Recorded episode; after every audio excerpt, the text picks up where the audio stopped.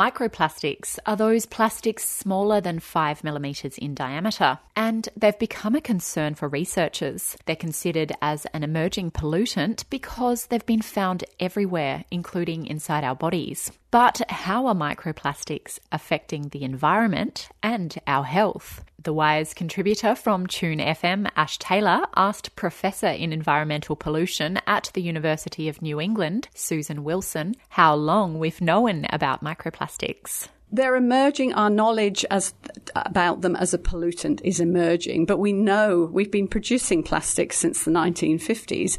They're wonderful and terrible plastics. We use them in all parts of our society.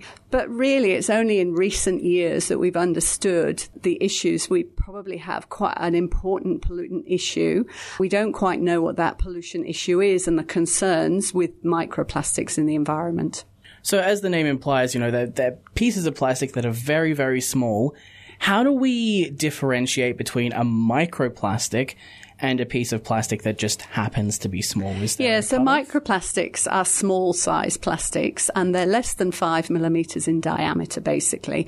And they go down to nano size as well. And those are the problem for us. Large plastics are a problem. They block drains, they block um, environments, but the microplastics can move and they also have unique properties. They move in the environment. So they're basically plastics that have been broken down through light or wind or heat.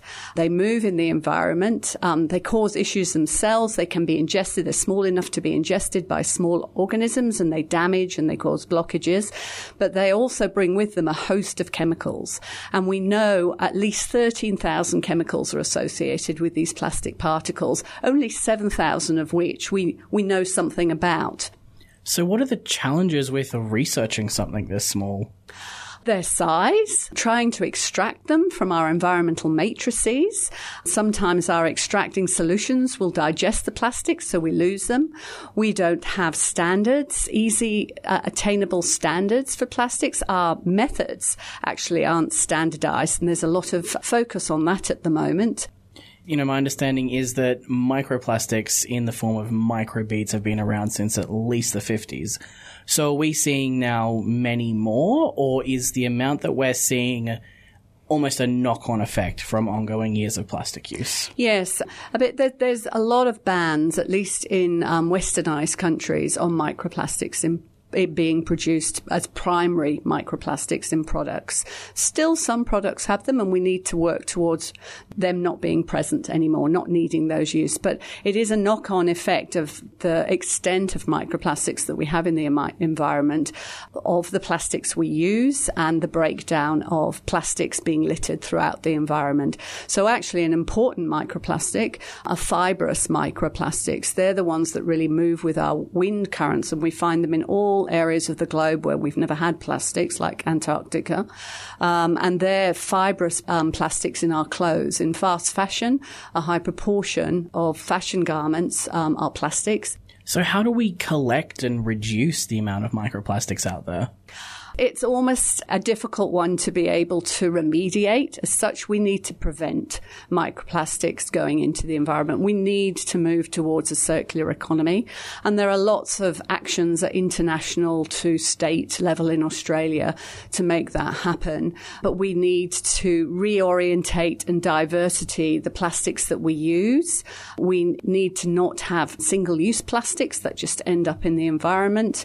And we need to basically reuse and recycle all our plastics so that no more ends up in the environment.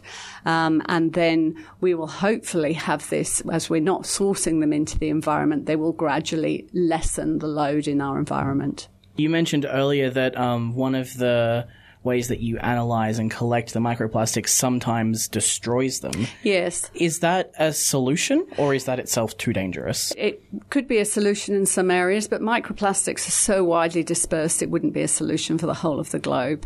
But we do have good science and the Australian government actually just before Christmas funded what's called a cooperative research centre on solving plastic waste. Um, it's a big priority of governments at the moment. And part of that research is to try and understand remediation methods. That it's a collaboration between um, universities and industry to solve not just plastics in the environment, but also prevent plastics going into the environment. You know, they're everywhere. Do we kind of have an understanding of their effects? We do to some extent. We do know that they have impacts, adverse impacts on reproduction, um, on growth, on our immune system. They disturb our metabolic processes. The Wire's contributor from Tune FM, Ash Taylor, speaking with Professor Susan Wilson.